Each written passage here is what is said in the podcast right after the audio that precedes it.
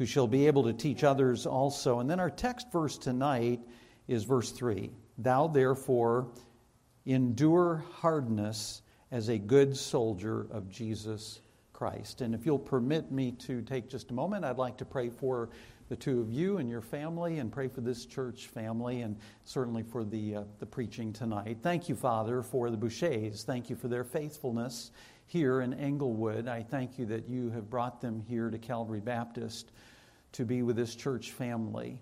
Thank you for their uh, for pastor's leadership here.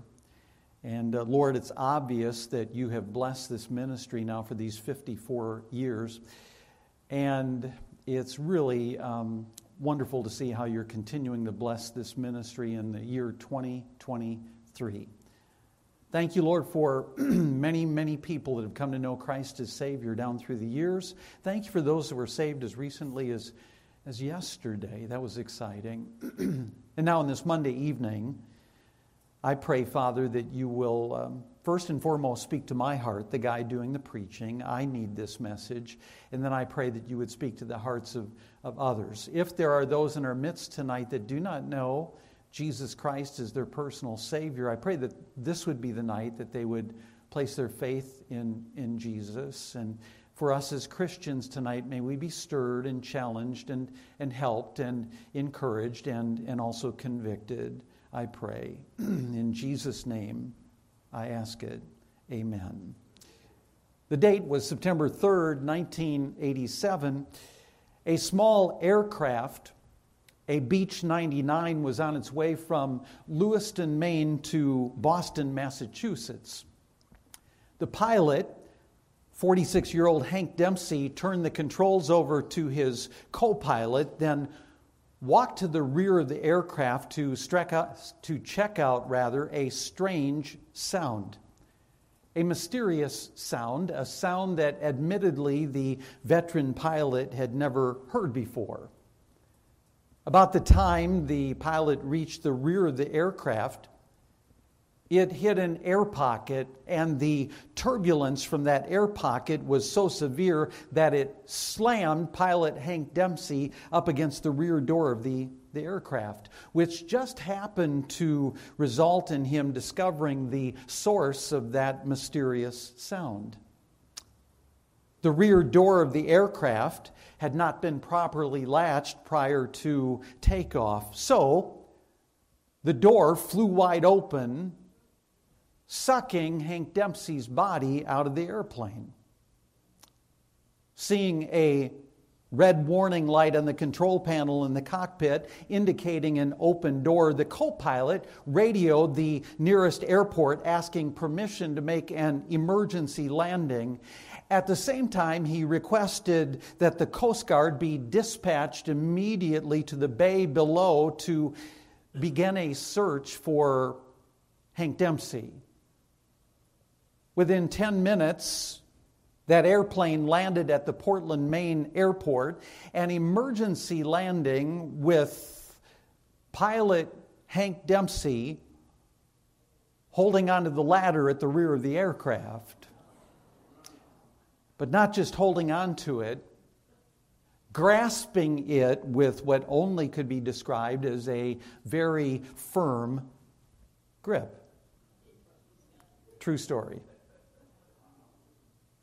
Hank Dempsey was traumatized, can't blame him for that, but amazingly, he survived the ordeal. You see, as he was sucked out of that airplane, he managed to grab that ladder, and he held on for dear life until the airplane landed. You will not be surprised to hear that Hank Dempsey has become a legend in aviation in the state of Maine.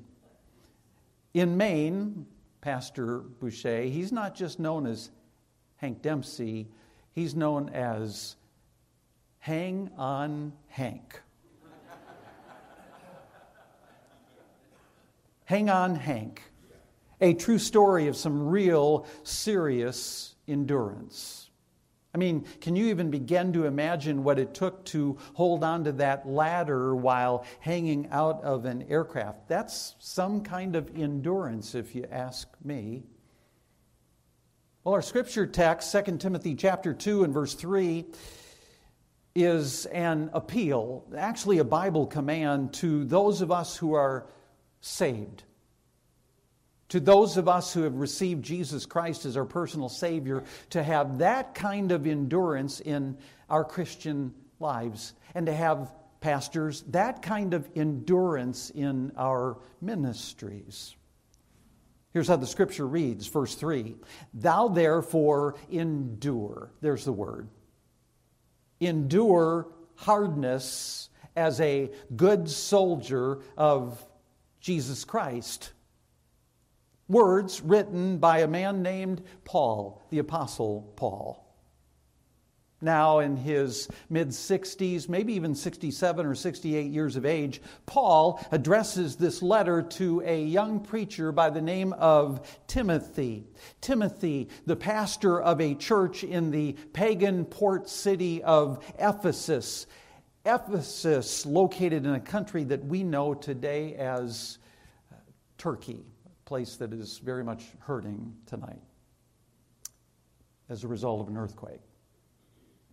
I can imagine that Timothy begins reading this letter that Paul has written to him, and the opening words, I can just imagine Pastor put a great big smile on his face, a grin from ear to ear. Second Timothy chapter one, Paul, an apostle of Jesus Christ, to Timothy, my dearly beloved son. You see, Timothy was Paul's son in the faith, Paul's protege, my way of saying it. Timothy was Paul's preacher boy. But then the Apostle Paul's tone changes dramatically as he admonishes Timothy to endure. Now, let me explain why I think he did this. It appears that young Pastor Timothy was facing opposition in his ministry in Ephesus. He was encountering some very antagonistic people. It happens. Some were telling him that he was way too young to be a leader, which is exactly why Paul had cautioned him in First Timothy chapter four, Timothy, let no man despise thy youth. But then, on top of that, he was facing serious threats of persecution from a wicked emperor by the name of Nero. So, it's no surprise that Paul exhorts Timothy here in Second Timothy chapter two to verse one, be strong, Timothy, in the grace that is in Christ Jesus. And then he adds this in verse three, our text, Timothy, endure. Endure hardness as a good soldier of Jesus Christ. Paul was saying, Timothy, as a good soldier of Jesus Christ, learn to endure hardness. Endure the hard times, the opposition, the intimidation, the threats, the criticism, the persecution, the suffering. Now, I should warn you, or rather remind you, that the Apostle Paul was no stranger to hard times himself, not at all. Trust me, he had had his share. As a matter of fact, he was experiencing hard times even as he was writing the very words that we're reading here in the scripture. You see, Paul was writing Second Timothy from prison. He wasn't writing this letter from a four-star hotel in Rome. He wasn't writing this letter from a plush luxury beach resort. No, Paul was writing this from prison. His crime? Preaching the gospel of Jesus Christ. You see, preaching the gospel in that day was against the law. Preaching the gospel was a capital offense in the Roman Empire, but Paul, being the faithful, uncompromising preacher of the gospel that he was, was going to preach it regardless of the consequences. And now we find the Apostle Paul facing the consequences. he's in prison. And chances are it was the Mamertine prison in Rome. Now, the Mamertine prison was about as bad as it gets, kind of like Alcatraz, except quite a bit worse. The Mamertine prison was an underground prison, an underground prison reserved for the most high-profile prisoners, prisoners like the Apostle Paul. These prisoners were condemned criminals, condemned criminals who were lowered by a rope into this underground prison through a hole in the ground. And once they were there, they weren't going anywhere. There was no escape. This was a dungeon, ladies and gentlemen and young people, which explains why one preacher, Pastor Boucher, describes the book of Second Timothy as dungeon talk. Prisoners in this dungeon knew that they had absolutely no hope of coming out alive. None. These prisoners were on death row. So when Paul wrote, Timothy, thou therefore endure hardness as a good soldier of Jesus Christ, he knew exactly what he was talking about. Exactly. Makes me think of the late Congressman Sam Johnson, an American hero. Sam Johnson from Texas served in Congress from nineteen ninety-one until two thousand nineteen. Prior to being elected, he served his country as a fighter pilot, twenty-nine years in the United States Air Force. He flew eighty-seven combat missions. Sam Johnson was flying over North Vietnam in nineteen sixty-six when his, his plane was shot down. He parachuted to safety, but then was captured and held as a prisoner of war in Vietnam for nearly seven years, including a stay at what was commonly known as the Hanoi Hilton, where he shared a cell with the late, late United States Senator John McCain.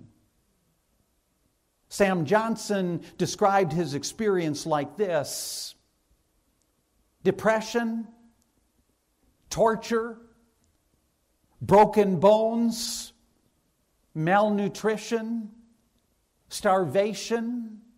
He said, my protein consisted of rats, roaches, spiders, and lizards.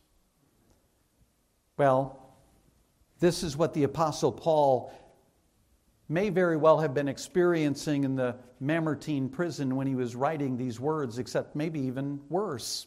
It was cramped, unbearably cold, which is probably why later he said, please bring my cloak. It was rat-infested, and it was really, really dark. It was a miserable place, so miserable that many prisoners begged for speedy death, so miserable that many actually opted for suicide. And then there was the sickening stench from the city sewage flowing through the prison. Now, this is not pleasant, I'll warn you. Sometimes when the prison was overcrowded and when they were needing to make room for new prisoners, the city sewage, pastor, would actually be flushed into the prison to drown the prisoners that were already there. Like I said, not pleasant. Not at all. So here's Paul, stuck in a hole, thirty feet deep in the ground. It's filthy. It's rat-infested. It's depressing. Furthermore, it stinks. Paul was keenly aware that he was now nearing not only the conclusion of his ministry, but also the conclusion of his life. Sometime soon, he would be in heaven with the Lord.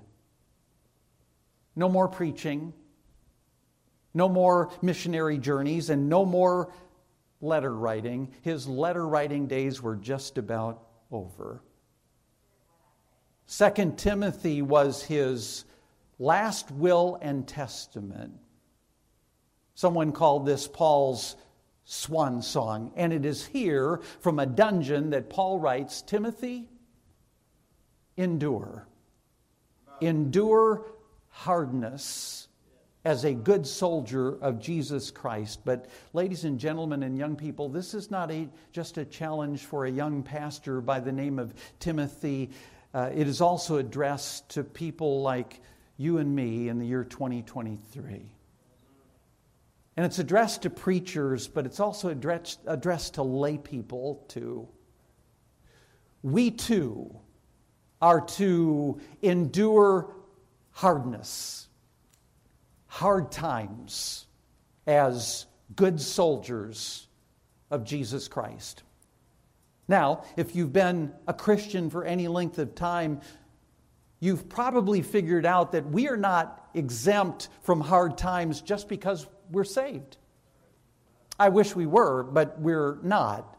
May I set the record straight, please? The Christian life, you know this, the Christian life is not always easy.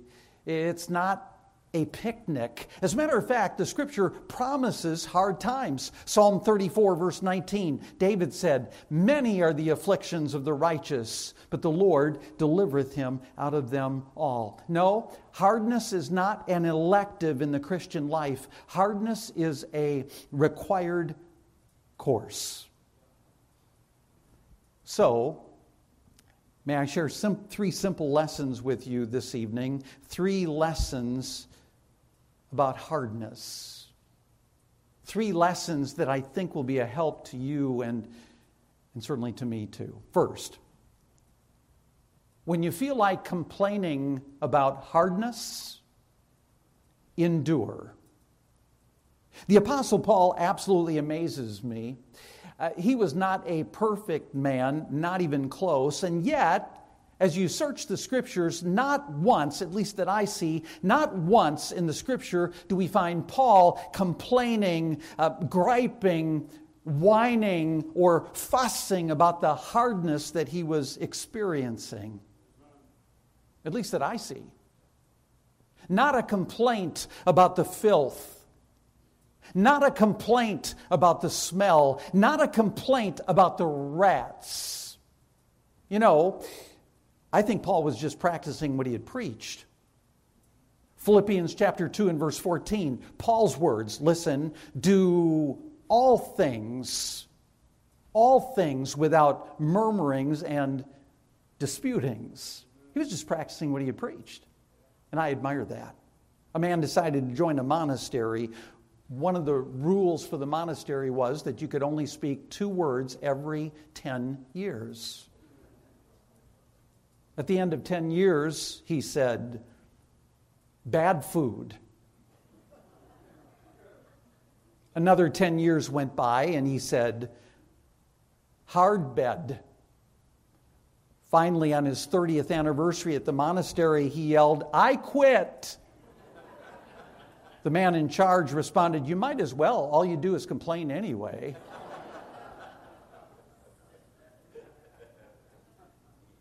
Do all things without murmurings, the Scripture says. Now, there's a very convicting word in this verse of Scripture. The word is all.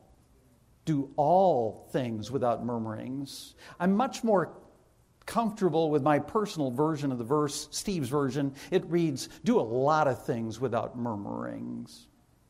Do as many things as you possibly can without murmurings.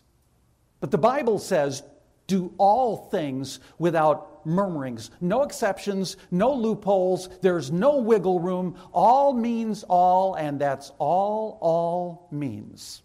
In other words, don't murmur about anything. Should we give the invitation now, or should we, we wait? I, anyway.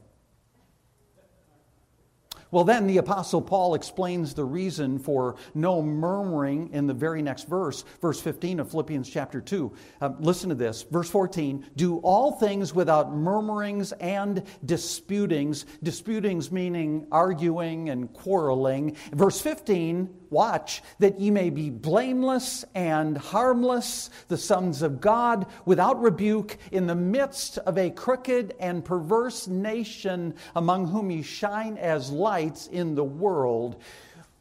Let me ask you a question tonight, as I ask myself the very same question. Would we like to make a major impact upon this crooked and perverse nation for Jesus Christ? You say, yes, I most certainly would, and I agree with you, all right?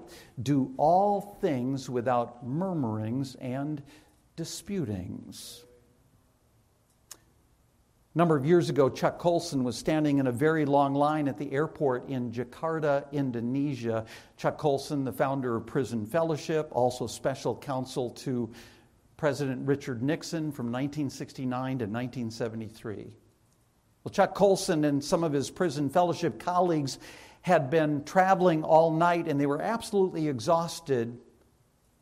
And it was now early morning, and that airport terminal in Jakarta, Indonesia was hot and steamy. Chuck Colson explained, I was not only hot and exhausted, but also exasperated because of the long line of people in front of us. I was worried we would miss our next flight. But, Chuck Colson added, I was determined not to allow my frustration to get the best of me, so I just talked and laughed with my friends. What Chuck Colson did not know was there was a man who was a follower of Confucius who was stuck in the very same long line of people in the heat and the humidity. And that man was watching Chuck Colson very closely and listening to his every word, because sometime before that, the follower of Confucius had seen Chuck Colson's picture on the front cover of a book, a book authored by Chuck Colson. The book was entitled Born Again. Two years after this happened, there in the Jakarta, Indonesia airport, Chuck Colson received a letter which read, I was so impressed by your demeanor and your cheerfulness in that long line in Jakarta that I purchased a copy of your book entitled Born Again. I read it and I received Jesus Christ as my personal Savior. Wow. Keeping a good demeanor, a good attitude can really have a dramatic impact upon people that do not know Jesus Christ as their Savior. You know that? Um, when you feel like complaining about hardness, endure. Then there's a second lesson. Don't miss this. When friends forsake you, endure. Sooner or later, it's going to happen.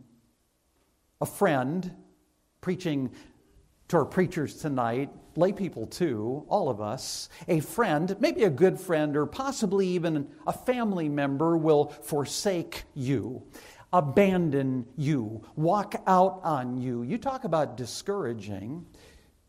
Well, it happened to the Apostle Paul. Chances are you'll recognize the name of the, the fellow that did it. His name was Demas. The scripture says, for Demas hath forsaken me, Paul wrote in Second Timothy four ten, having loved this present world. Now you need to understand that Paul and Demas had been like this. Demas was Paul's co-worker in the ministry, his companion, his ministry colleague. As a matter of fact, Philemon chapter one identifies Demas as Paul's fellow laborer. Paul and Demas had served the Lord side by side together. They were a team. And it looked like Demas had a very bright future ahead in ministry. I mean, he had tremendous potential. And actually, there's a distinct possibility, and we don't know this for certain, but there's a distinct possibility that maybe, just maybe, Paul had handpicked Demas as his heir apparent to take over when Paul's life ended. Maybe. It's possible. But something had gone awry, very awry. The scripture says, Demas loved this present world, and the scripture adds, he had forsaken the apostle Paul. It happens. And it's always very heartbreaking when it does, always, especially when it's family, but it really hurts when it's a, a friend. Demas fell in love, please don't miss this, he fell in love with the glitz and the glamour and the allure and the appeal and the seductiveness of the world. No wonder the Scripture admonishes us, ladies and gentlemen and young people, love not the world, neither the things that are in the world. If any man love the world, the love of the Father is not in him.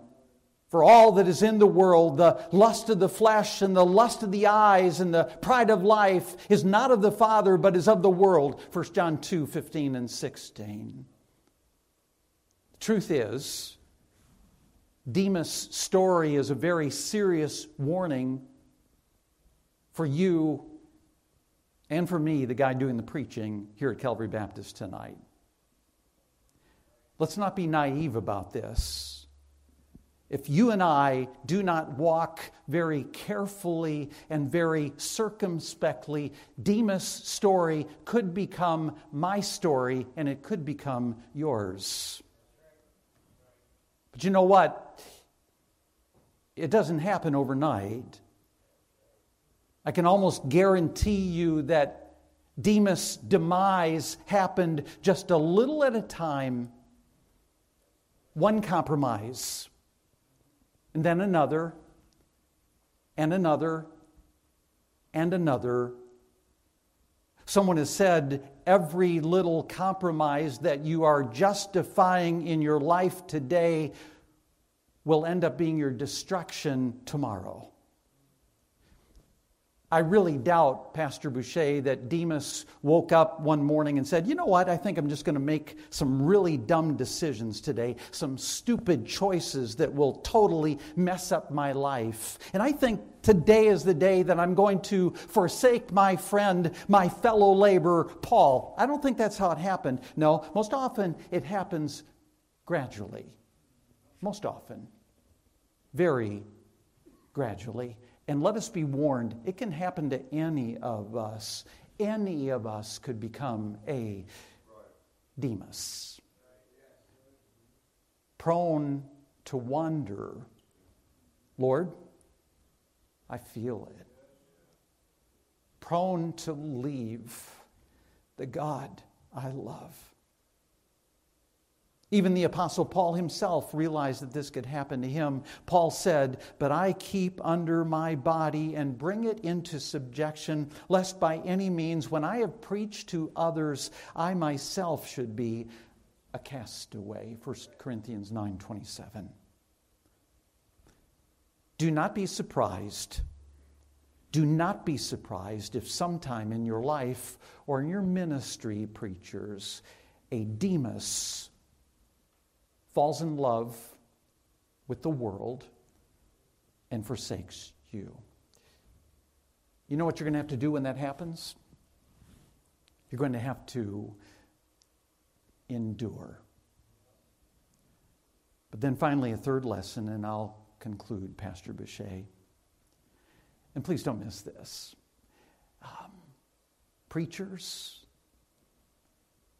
lay people, church members, Steve Kluth, the, the guest preacher tonight at Calvary Baptist, don't miss this. When you feel like quitting because of hardness,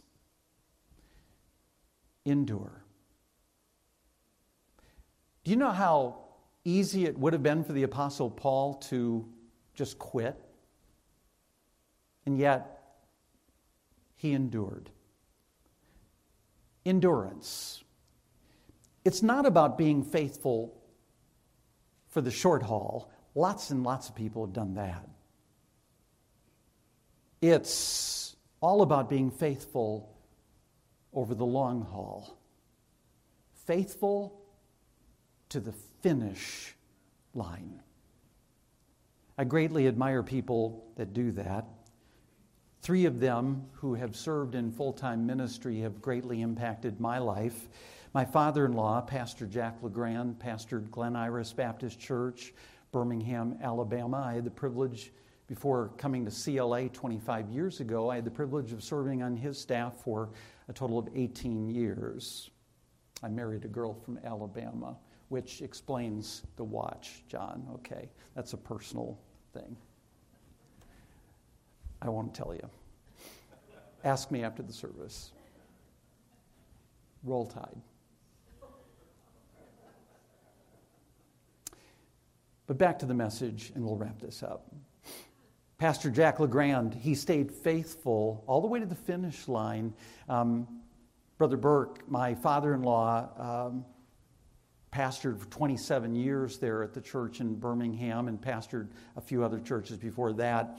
And in nineteen ninety-five, he was uh, diagnosed with Lou Gehrig's disease.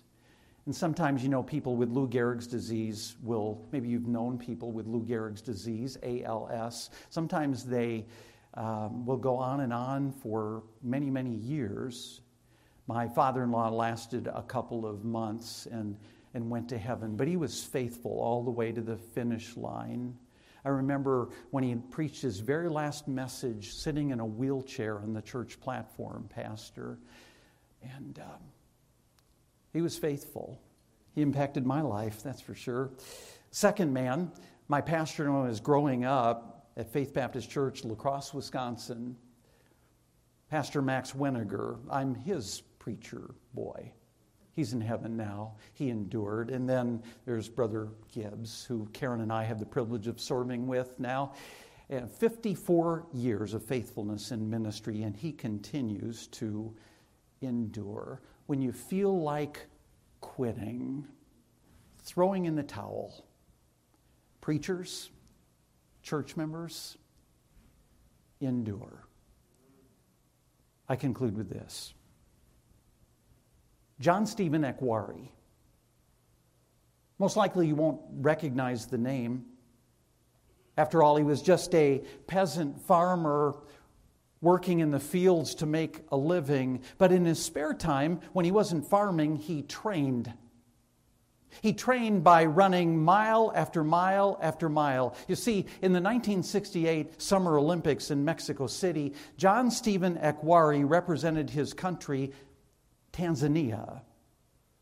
He was a marathon runner. That's twenty-six point two miles.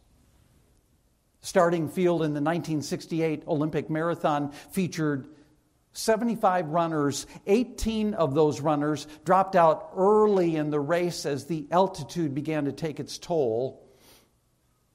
Akhwari began experiencing muscle cramps himself, but he refused to give up. Finally, in spite of his discomfort, he decided to make his move, but unfortunately, several runners, including Akhwari, jockeying for position, collided. John Stephen Akhwari tumbled headfirst to the pavement. His, his right knee was dislocated. His shoulder was badly bruised. The pain was intense, but Akhwari picked himself up off the ground. Medical personnel shadowing the runners advised him to pull out, to give up, but Akhwari refused. Perplexed by his courage, medics carefully wrapped his knee and off he went. Now limping noticeably, Akhwari quickly fell to the back of the field, to last place, way behind the next to last runner. Meanwhile, at the finish line, the crowd cheered and applauded as an Ethiopian runner won the gold medal in two hours and twenty minutes, which just happened to be the time that John Stephen Akhwari routinely ran. More than one hour later, after the sun had set, long after most of the spectators had departed, a lone runner emerged out of the darkness wearing the colors of Tanzania. It was John Stephen Akhwari, all five feet, three inches, one hundred ten pounds of him, limping in excruciating pain, totally exhausted, crossing the finish line in three hours, twenty-five minutes, and twenty-seven seconds. Members of the media who talked with Akhwari after the race asked him the questions that were on everybody's mind. How'd you do this? How did you finish the race when you were in so much pain? And, and why didn't you quit? Nobody would have blamed you. John Stephen Akhwari uttered a statement that is one of the most memorable in Olympic history. He said, "My country did not send me five thousand miles to start the race. They sent me five thousand miles to finish the race." I know that life can be hard, very difficult. I know the ministry can be very, very difficult, even pretty unbearable at times. But may I remind us tonight that our Heavenly Father has not called us simply to start our race. He has called us to endure hardness as good soldiers of Jesus Christ and to finish our race. One glimpse of his dear face, all sorrow will erase. So bravely run the race till we see Christ.